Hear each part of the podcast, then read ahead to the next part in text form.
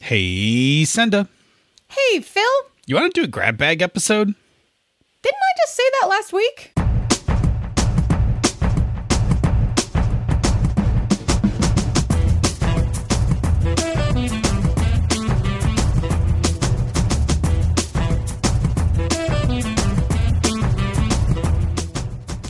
And welcome to another episode of Pandas Talking Games. I'm one of your hosts, Phil. And I am your other host, Senda. And for tonight's topic, it's another grab bag night. And that's not because we're lazy, but it is because in a few weeks we're going to the QCC and we'll see, hopefully, a bunch of you there. But in order to have an episode ready to drop on September the 10th, uh, we needed to record twice tonight. And if we did two full episodes, Phil would die or instead of me like sitting on the floor with giant anime tears coming out of my eyeballs, it would be Phil sitting on the floor with giant anime tears coming out of his eyeballs. So instead, we're going to do two grab bags in a row tonight. So you're hearing one of them now, and then the other one you're going to hear on September 10th after QCC. Mm-hmm. So it's uh, kind of like time travel. Uh huh. mm-hmm.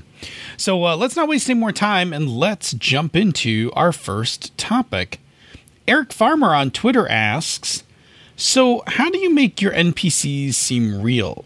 Corollary How do you make your players want to smooch your NPCs? I have I have so many feels about this. Like, uh huh, sure. The smooching part is really important to me. Yeah. Um. Let me talk about making them real. Right. Yeah. Um, yeah. Yeah. so, a couple quick tips for making NPCs real. Uh, I think probably the two that jump out at me are your NPC should be flawed and imperfect. Mm-hmm. So no like Baron von Badass, right? Like that has no flaws, that has no quirks or no weaknesses or anything like that. Like the best NPCs have those human imperfections, right? And our and and characters can pick up on that, right? Players will pick up on those imperfections, um, and it's often those imperfections that uh, will trigger some sort of empathy or connection to to an NPC. So, flawed yeah. and imperfect goes a long way. Uh, the other thing is your NPC's motivations need to make sense. And when yeah, I say make sense, I don't mean make sense because that's how you want the story to go. But in other words, if you want your NPC to be angry at their employer, you want them to take revenge on their employer, then what you need to do is you need to work their motivation such that they have reason to be angry at their employer to take said revenge. Um, yes. Because what off because what often happens is if players start to like an NPC and start to connect to them, they clearly want to know what's going on with them. So whether they're friends with them or enemies with them, right? Like if they've connected to them, they kind of want to know what's going on. And if their motivations don't make sense, it becomes jarring for us, right? It creates a dissonance that actually kind of messes us up as players, right? Because we're like, well, why why are they doing that? It's stupid, right? Like who would do something like that or that doesn't even make sense. Like why would they even be mad at those people? And as soon as that happens, like it, it's kind of muddled it's kind of mucked up the waters so to speak and so you kind of like lose everything that you got out of making them compelling by personality so you want them I don't want to sound contradictory, but you want them to be flawed and imperfect, but they need really good and clear motivations. Yeah, I don't think that that's contradictory. Good. Tell me about Smoochable. Uh, yeah, Smoochable. The, the, there's one thing we have to talk about before we can really talk about smooching at the table with NPCs, and that is consent. You have to have the consent of your players to be kind of running that kind of game and you have to have um, you know the social contract slash table expectations that say this is the kind of game i'm running. I expect smooches to be included. Are we all cool with that? Right? And yeah it's actually really good. I'm glad you you said that because i'm um i'm in the process of putting together this game for queen city conquest that's called um, long live the queen. That's mm-hmm. all about these all women spies there could totally be smooching. There could be a lot of smooching, right? There and really could, yeah. I, I really need to make sure that like I set that as a I, I establish that level of consent when we start because yes. uh, one could easily use smooching and or more than smooching as a tactic in this game. So yes. I really do need to make sure that that's an on the table and not a like suddenly arises kind of thing. Thank you. Thank you Yes. for reminding me about consent. Yes, you're very welcome. Um, so then, secondly, now we're actually talking about making the NPCs into people that we want to smooch. And I think the per- first part is to make them realistic so that we can empathize with them and, you know, form attachments, right? But for romance, you also have to have a couple of other things like compatibility. So the NPC has to be compatible with the PC that you want to smooch them, right? Because if they don't have a reason to get on and like connect with each other, then they won't. Yeah, like I mean, they could have like a similar hobby or something. Right. They have to have something that they can connect over mm-hmm. as characters, right? Yeah, And then absolutely. you also have to give them the opportunity to find that thing and like develop that thing and then give them a place to be in that is conducive to the smooching. Sure. And then there also needs to be a spark. So the spark is the thing that tips the scales from inaction to action. So you have to have that thing that's going to push it over from, oh gosh, I think they really like each other, to, I need to kiss this character. Like a confession of uh, something that maybe one of them like held secret and decided to like suddenly tell the other one. Yeah. Right? So if the NPC like suddenly is like, I really like you or something, you know, while they sit while the sun sets on the beach and there are dolphins leaping through the water or whatever it is, you've set a scene. There's like hopefully a connection that you've created, and then there's a spark, and you're either gonna have successfully set it up and smooches will occur, or the opposite, which is possibly equally as dramatic, smooches will not occur, and your PC will have to walk away from that situation and destroy that relationship. Mm-hmm. Which is also very entertaining. So honestly, feel like as long as you have consent of the table and everybody knew what they were getting into, like you can't really go wrong. Compatibility, opportunity, and spark. Spark. On to our next question. I just lingered there on the smooching for a while, but Carlos the Butter Droid on Twitter asked us, Hey pandas, I might be playing in some convention one shots this month. Can I wait? Can I pause you for a second? I think based on the age of this thing, Carlos has already played a whole bunch Right. of one shots. He But anyway, probably played we're them- just we're just bringing we're just like we we we took this out of mothballs. All right. Anyway, go ahead. Go ahead. Okay, yeah. Like when when was it, when is this from? Is this from like six months ago? we or don't something? put da- we don't keep Years? dates on them, right? So It's like been a while. This ago. is like Gen Con last year. Uh-huh. Like right. All by this Carlos. point, by this point, Carlos is like one of the best players at any game table ever. like no help from us whatsoever. Sorry, right, Carlos. right, right. Sorry, Carlos, but we'll just throw it out there because maybe some other people are wondering the same thing. All right, so.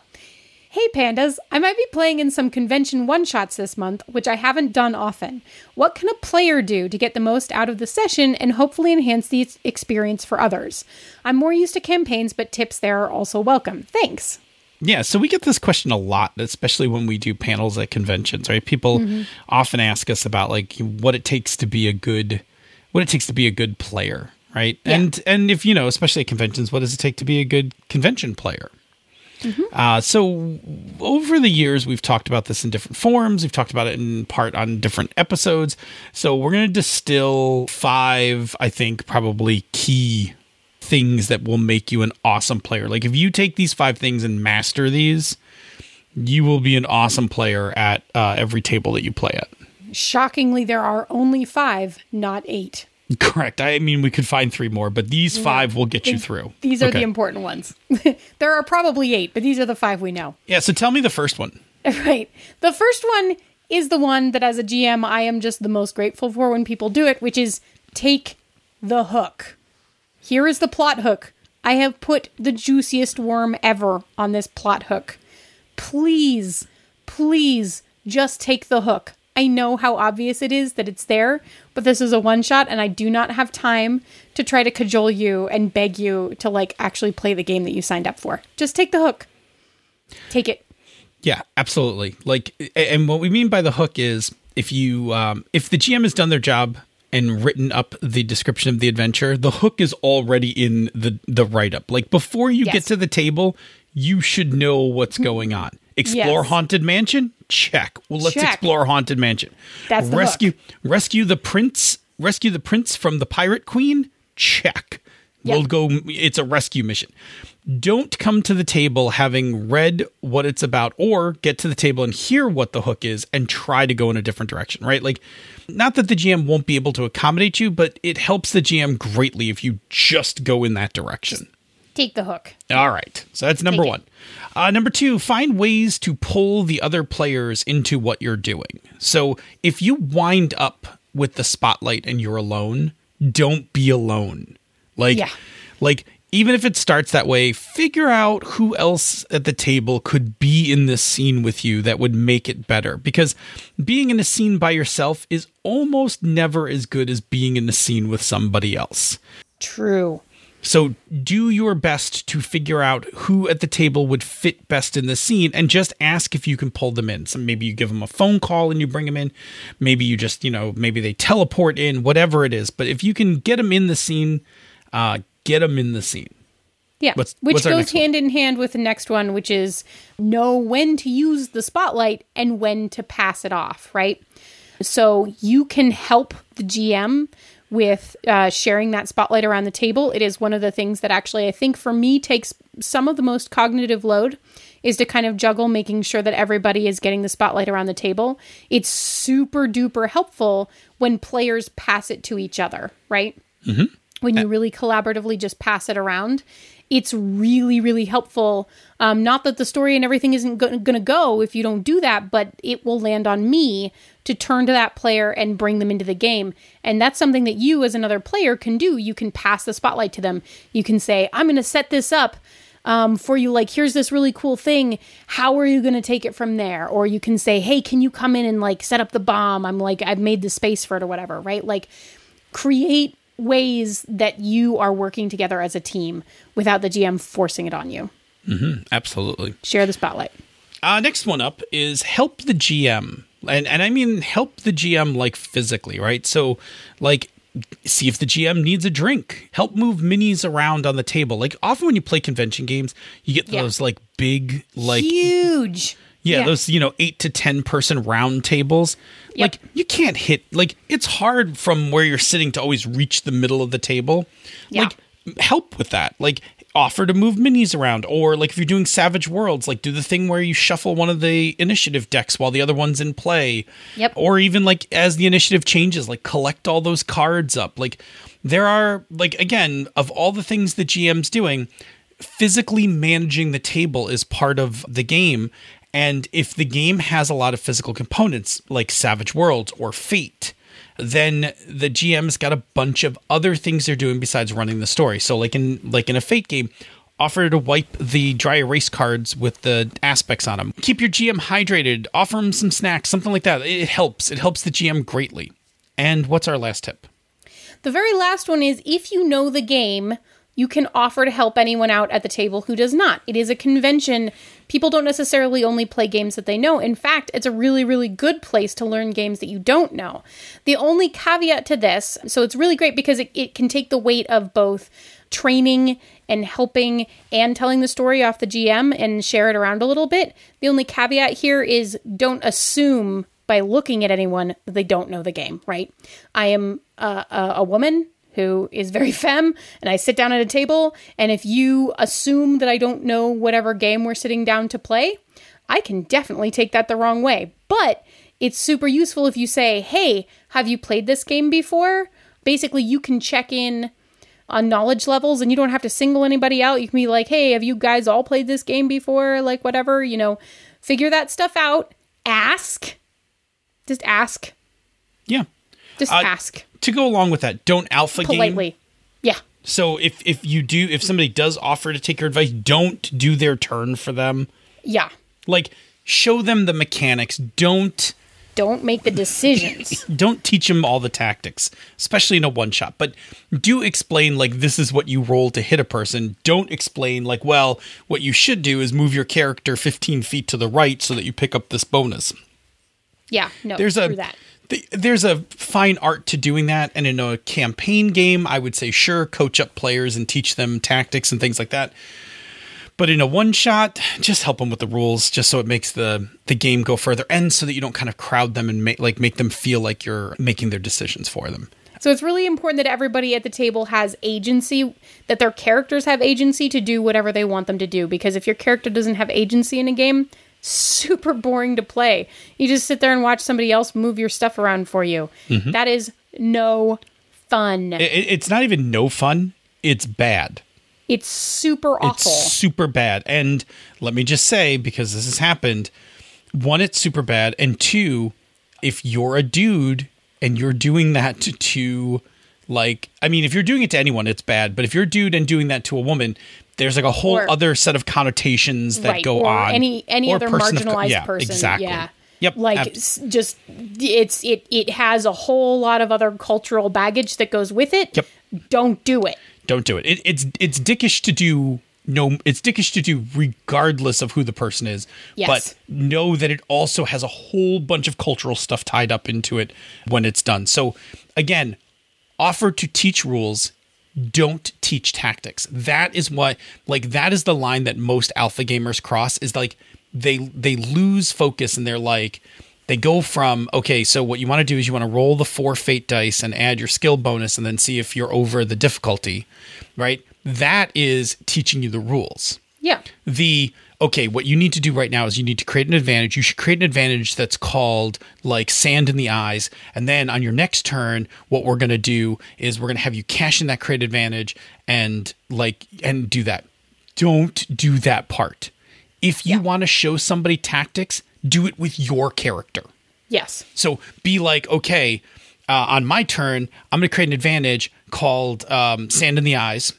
And then, like, you can turn to the other player and be like, see, the thing I'm doing right here is I'm going to create this advantage so that I get an invoke, so that on, on, on my next turn, I'm going to cash this invoke in and I'm going to add another plus two to this roll. Like, Or if you even- if you show by example, mm-hmm. that is the better way to teach tactics. Don't put your hand on somebody's character and do that. Show by example. Okay. Yep. I think we've I think we've there's a last Yes. warning to this.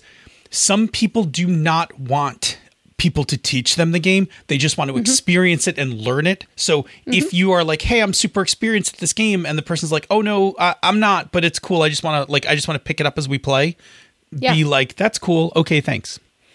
Yeah. Like, no Yes, problem. you you have to accept that no is a valid answer, Mm-hmm. whether the person knows the game or not. Yeah. So that last Super one important. that last one That last one's a big package of it can be a big help, yes. but if done wrong, it is a so major mess at the table. Um, yeah. Okay. I think Yeah. we've said enough on that one. Oof, that's a good one. good, that was a lot. Yeah, we could We do a yeah, whole we could could, rant- do a whole we show. We do a whole show on that. that one. Yeah. No, I don't even think we should. Anyway, No, so fine. moving right along. Moving right along, game designer Jonathan Lavallee asks on Twitter, "What about running cyberpunk games as one shots versus campaigns?" So, in order to frame this question, we're going to kind of review what's important in a one shot versus a campaign so that you can like pick out the specific things in Cyberpunk that work best in a one shot versus in a campaign. So, a one shot, as we have said before, this is going to be a quick rundown of the ways that we have previously defined one shots a lot, right? So, forgive me for repeating myself a bunch. A one shot is or should be the most important moment in this character's life. So it needs to highlight what makes that character cool or your group of characters cool.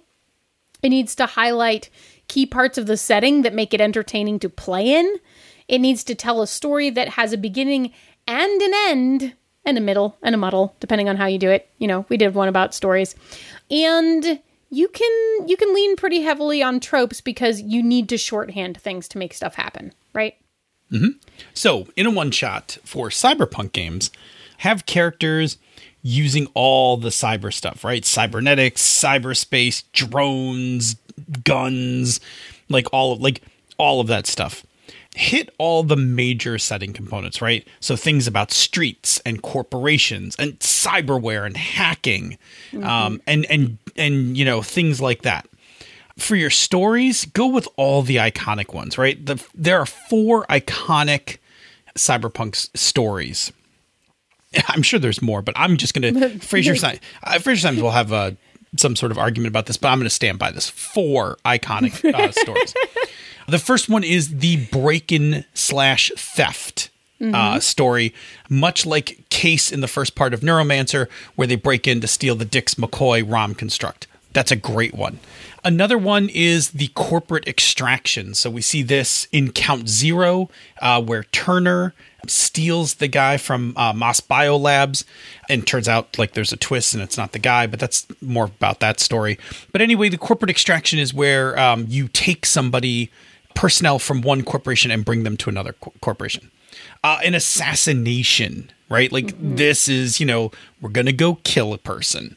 This is a, you know, this is a pretty straight up big cyberpunk kind of thing. It often involves overcoming defenses, creating ambushes, things like that. Uh, and the last one is the courier job. This is the Johnny mnemonic, right? We got to take something and get it from point A to point B, whether it's data, whether it's a person, that kind of thing. Those are very iconic stories, and they make great one shots. And so just lean like like like Senda said about the tropes, lean right into all the tropes. There's a Yep. twist, there's a double cross, right? Like something isn't what it appears to be. The AI is, you know, making a move to go free, whatever it is, like lean right into those. Okay, Okay. that's my one shot advice. One shot Line up the campaign. advice. All right. So a campaign is obviously longer, and the thing that we focus on a, in a campaign is is continuity and change, right? So it's our space to let the story breathe, let the characters breathe. We need to explore the characters, right? Because we're gonna find out more about them. We're going to find out why they're doing all this stuff, etc., etc. We're going to look at the setting in detail and explore it in detail.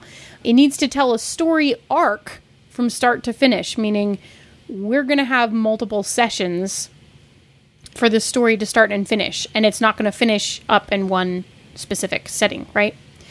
And it can both use and subvert the tropes themselves. Absolutely. So, in a cyberpunk campaign, the things we can explore in characters is we can look at the effect of cyberware on the psyche, right? Sometimes games have mechanics for this, but one of those things we can look at is like what happens as you kind of lop parts of you off and replace it with cold, you know, with chrome and and uh, silicone. We can look at how relationships change through technology. Um, you know, we kind of see this already, the beginnings of this in our own society, but what does it mean to have a relationship when somebody's an AI and somebody's human? Or what if you've only ever met in cyberspace and never met in person? Is that enough for a relationship? Look at the negative effects of corporate control, right? Like we can look at the, you know, the cyberpunk is often capitalism, you know, uh, gone on a drunken bender. So we can take a look at that. What does that mean to people on the streets when corporations have just, you know, are kind of running amok trying to make profits? Uh, and we just talked about our relationships with artificial intelligences, but we can have all sorts of interactions with artificial intelligences because they're really interesting because they're not human. Yeah. Um, and so it gives us a chance in sci-fi to have that not human experience. So you know, this is an alien mind, even though we've created it ourselves and it, you know, was born, you know, out of stuff that we made. It is alien in that it doesn't actually think like us or value what we value, and so. Um, you can get into some really interesting things. Um, Gibson's, you know, Gibson dabbles with this in both Neuromancer and Count Zero. These ideas about artificial intelligences. Okay, uh, setting components. Uh, so we can dig in deeper now, right? So before, where we talked about corporations, we can now dig into something deeper, like corporate cultures. Like, Yeah. because we can focus on a corporation, and we can talk about what life is like inside that corporation, especially if some of the characters had defected from it. Uh, we can get deeper into street life. So uh, our characters will probably be living uh, at the street level, so we can really get into what street life is like. Um, we look at the juxtaposition of those two things. Like, what is it? You know, what is it like when, um, you know, you have a corporate arcology that is, you know, like this near, you know, this near paradise yet under corporate control, and just outside of it is, you know, blasted, you know, shell of a, you know, of of a former neighborhood We can look at pollution and climate change, right? Corporations going, corporations running amok are probably not going to worry about pollution. Um, so, what does that mean? Uh, and we can look at orbital life. What what happens as corporations um, reach beyond Earth uh, and start to extend into um, into near orbit? Um, and what is that? Um, and what does that wind up being like? As for story arcs, our story arcs we can get into bigger things like corporate takeovers and and corporate wars. Like corporate takeover can be a like a really great story arc. This is you know kind of like a fantasy um, line of secession kind of thing, right? Like something happens and the CEO is dead, and who's going to be the next CEO, and you know various um, factions fighting amongst themselves. Uh, we can talk about street level activism. So we can talk about rallying the people to fight the corporations, right? To stick it to the man. Those are great story arcs about like, you know, can a group of scrappy street level hackers take down a corporation or, uh, you know, head of a corporation or something like that. Uh, and we can talk about, you know, like we can talk about runners um, trying to escape the life, like running, you know, being like a like a deck cowboy or a street samurai. Like that's a job with a with a clock on it. Like you will die or burn out. So um, how many more jobs can you do before you get out? And when we talk about doing one last job, cha-ching. It must be time for us to transfer all our new yen to the orbital bank accounts, grab a shuttle, and head to the floating casino. But before we end this transmission, Senda's going to tell us about another show on the Misdirected Mark Network. Sure. On the Gnome Cast, several gnomes from Gnome Stew get together to talk about a gaming topic and themselves a bit in an effort to avoid being thrown in the stew and to entertain you. Awesome. Hey, Senda. If you got one of those uh, Twitter thingies or Facebook thingies, uh, what's the way you reach us on social media? You can find us on Twitter at Pandas Talk Games. You can find us on Facebook at facebook.com slash Pandas Talk Games. You can find us in the Misdirected Mark Google Plus community, or you can drop us an email, panda at misdirectedmark.com. And Phil, once they find us in one of those places, what can they do with that information? Please, please, please send your topics. Um, Pretty please. As it turns out, I was checking the topic list to get the episodes ready for tonight. It's it's getting kind of bare on the shelves. We're gonna need to have a fun. We're gonna need to have a like a PBS like drive for new topics. um, that's coming up soon. I think we're gonna be on the Twitters looking for topics. Anyway, please send us your topics. We love to talk about the things that you are interested in us talking about, um, and we love talking about them with each other and with you. So please, more and more topics. Say Senda. What's the other thing people can do with our social media that's uh, pretty cool that we love to see? Well, you can send us your table selfies. So if you're going to be at a convention this week, there are lots of them coming up. Sit down at that table with those cool peeps, see if it's okay. Snap a table selfie. We want to see what you guys are playing and what awesome conventions you are attending. Hashtag it table selfie and post it on the social media of your choice. Twitter is the easiest place for us to see that, and we will swing by and like it. Indeed. If you like what we do here elsewhere on the Misdirected Mark Network, you can support our Patreon campaign.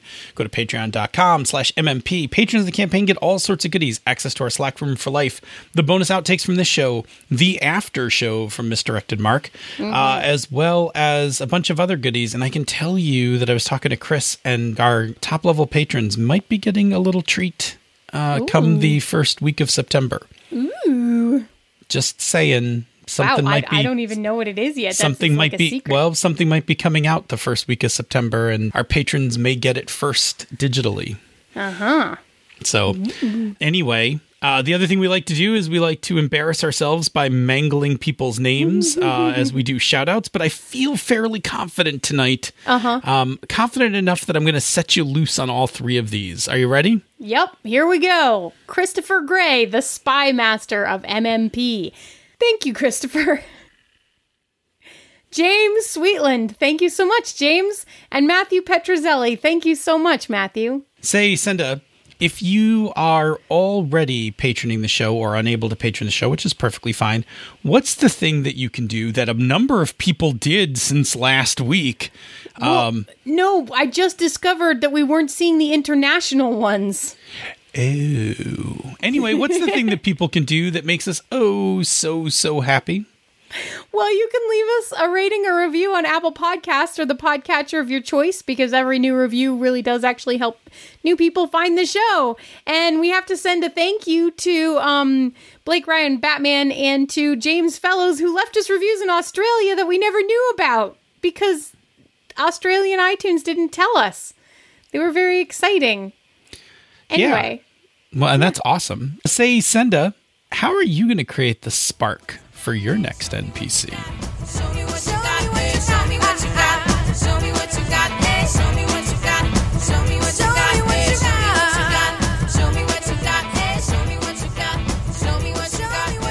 eh, This show is a joint production of She's a Super Geek and Misdirected Mark Productions, the media arm of Encoded Designs. Show me what you got, eh? Show me what you got. Show me what you got, eh? Show me what you got. Show me what you got, eh? Show me what you got. Show me what you got. Clicky. It's the click of clicks. It's the click that starts the show. It's the clicks that make the pandas go, go, go. That's gonna need Wow. some. That's gonna need some more lyrics. Yeah, yeah, yeah. it's getting there though. Bloop. He's drinking. Sorry, I don't know if you heard that large clunk. that was the metal that's straw. the metal straw. You know, if somebody wants to send a panda a, a silicone straw, I'll I'll use it. I just haven't gotten around to like ordering my own. I'm gonna be ordering you silicone straws in the next few days. Save your editing. yes, exactly. Just They the, can't be that expensive. I've got Prime. just Like just the straws, not the um. just the Not the straw. we don't need a cup. so um, nonlinear podcast time. Like we're recording two episodes in a row, two episodes Oh, yeah. that are not Oh, coming yeah, yeah, out. Um, They're not on the same dates. So right. it's But Yeah, this is an A show. this is definitely an A show, but we're doing something that we've never done before because normally when we have to do like shows for cons, we usually do it last minute and it's like we record like the one that's going to we record on the week before the con we record the one that has to go the Monday of the con week and then that weekend you have to like rush and get the other one done for the Monday Frantically. after con week. yes. Um but but we are we are smart um Uh-huh. and we are two weeks out and we're actually going to record the second episode so that you actually have some like actual time to get that Yeah. one edited Yeah. um and queued up and th- that's not also the week you have to pack and uh quit your job and like oh, I mean, I'm not. I'm not quitting. well you have to leave though right like so that whole yeah, like I have that to pack up all my stuff. yeah that last week Get is GTFO. yeah like that last week is shot like everything after labor day is spent It's just dead. Right. Yeah. So, Yep. so for that, uh, we're being proactive, staying up late. I'm drinking a ton of iced coffee in the middle of the night, and Mm-hmm. uh, we're gonna blast through uh, two two episodes. An A show and a B show. Man, nothing could go wrong. Like Nothing, nothing. could possibly nothing could go wrong. wrong. Yep. you know the most important thing I did today? You accepted your new job offer. I accepted a job offer. Congratulations! I'm very excited about Super it. exciting. It's super cool and they're super cool people and I'm happy that they offered me a job because I really wanted them to.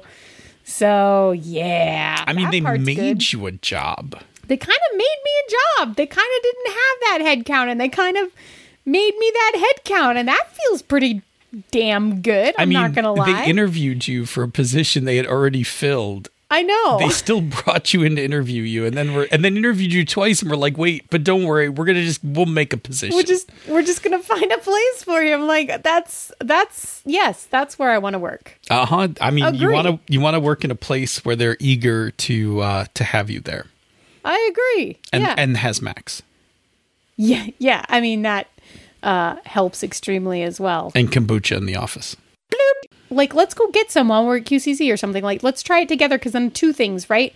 Like, I can steer you towards one that I think will probably taste good, and secondarily, I can taste it and tell you if it tastes like the kind that I really enjoy out here because they brew their own, and then like it comes in cans. It doesn't come in bottles, like because it's like fizzy and stuff, you know. Sure. So I'm always let when I look at the bottles, I'm always like, But is it fizzy? I mean, bottle? beer comes in bottles and it's fizzy. I know, but they're not shaped like fizzy bottles. They're shaped like Snapple bottles. That's true.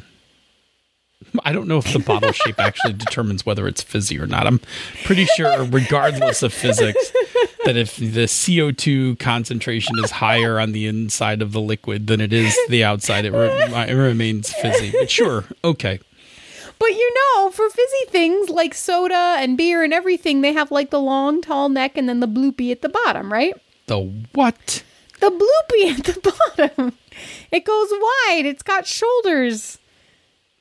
Okay, now you're just you making could- up words. You could you could hang a suit on that bottle. uh, yeah. Bloop. It's best off the tap in the tap room where Okay, they made well, it. well, okay. Well, we're not gonna, we're not getting that. So I'm a short snob. of short of that, snobby McSnobberson. You know what I'm gonna do? I'm gonna get a couple bottles of that, and I'm gonna get the um the Chicago Cheez It mix. oh man, that seems like a actually a reasonable combination. Sure. Sure, we'll get some cheap kombucha and some some Chicago mixed Cheez Its, and that's it. And we'll just hold up in the hotel room, and you know, play games until we die. Until we die. I'm never coming back to the real world ever. All right, we got to roll. We got to make a show. Yeah, let's do a show. I don't know if any of that was funny, but Oh, there's the some funny parts make in there. There's some funny Sure. parts. Good, good. Andy right. went and bought a bunch of American Girl doll stuff because that's what she does. How, how did that just get into the end? Because Toys R Us. did she buy it at Toys R Us? Yes, because they Oh, had a going out they of business sale. Yes. Yeah, oh, okay. Yeah, yeah, yeah. Well, when you say it like that, it totally makes sense. Otherwise, it just sounded like some weird interjection, like you just Super like just waited and just like Andy bought a whole bunch of uh, you know American Girl doll clothes. Like, why? Why are you telling me this? Okay, but no, no, it makes sense. It's life or death. Life or death. I'm drinking Tim Tim Hortons dark roast iced coffee. I mean, I made it my iced coffee, but it's a Tim Hortons dark roast. What are you drinking? Um, I'm drinking a combination of berry black iced tea and uh, lemon LaCroix. Because I Watered was down, the feeling weird. because it wasn't watered down enough. No, no, no, no, no. I watered down the tea to make it a little bit fizzy, as if it were kombucha. Because I really wanted, just wanted kombucha, and I didn't have any. Oh boy! All I'm gonna right, go back up to Happy Leaf with my growler and have him fill her up. all right. Start. Oh, I start the show this time. All right, yes, so that's shush. why I was meowing at you. Yes, meow, meow. Meow. Bloop. Hey, Senda. I burped. Damn it. See, that's what happens when you have fizzy drinks. That is exactly what happens. As soon as you said La Croix, I was like, damn it. This is how this is what's gonna happen tonight. We got two shows to record and you have to pick and you have to pick a fizzy drink tonight. Jeez. Anyway, it's a good thing I picked it's a good thing I picked iced coffee for mine so I could be up all night. We kind of need to. did you update the script or we okay? I was kind of ad libbing. Do, do. Do. Senda just goes on. Never's on the script. No, I, but I was no, I was ad libbing. I was ad libbing too. I know it was funny. I think it's less funny now that we realize we both ad libbed. what did you think I was doing? I don't know. Anyway, If you want the story to go in a certain way, you need to have their motivations such that it makes sense that that's the way the story goes, right? Does that let me see if I can use let's see if I can say that again without using the word sense a bunch of times. so which by the way, if you're playing Fate and you're not using dry erase cards with aspects, you are a monster and are killing the environment. So oh shit! um don't so sorry. Don't I have them? Do you need some? Do you have spares? Yeah, I've got spares. I got spares. I'll give you some spares. Don't. Anyway, that's a whole other topic. Anyway, um, show me what you I got. almost started Show singing the after show song instead Show of our me what song. You got. Show Do, me do, what do. you got. Do, Ah, do, do, do, ah, do, do. Don't do that. Doo doo. Forty-seven minutes. I know we're gonna stop Ready? recording now. We love you. Say goodbye. Bye. And